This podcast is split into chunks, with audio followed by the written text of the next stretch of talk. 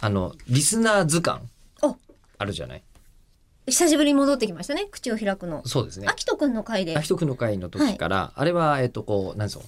あの変なリスナー変なリスナ図ー鑑。えね、え逆に、変じゃないリスナー。 うん大み毎回めちゃくちゃまともなことを送ってきてくれているのがラジオネームドロイドくんです。確か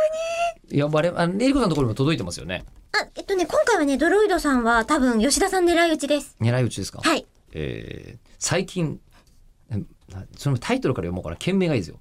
ポッドキャストの収録について考える。お お代わりに考えてくれている。ありがとうございます最近、ポッドキャストの音声配信コンテンツをいろいろと聞いていると、はい昔は短い時間でサクッと聞けるのが主流でした。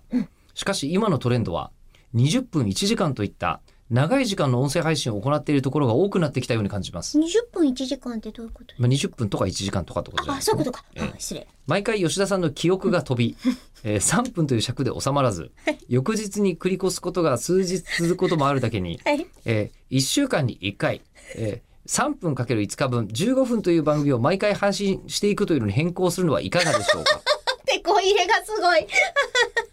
えーで、吉田先生、ご著書の本、今回も大変参考にさせていただきました。毎回ありがとうござい ます。ほんと丁寧、うん、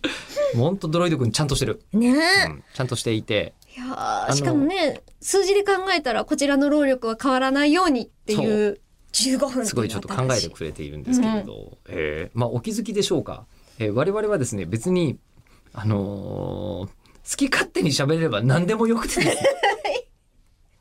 なんとなくなんですけど15分がだとすると、まあ、毎週になっちゃうも1ん回ね更新よ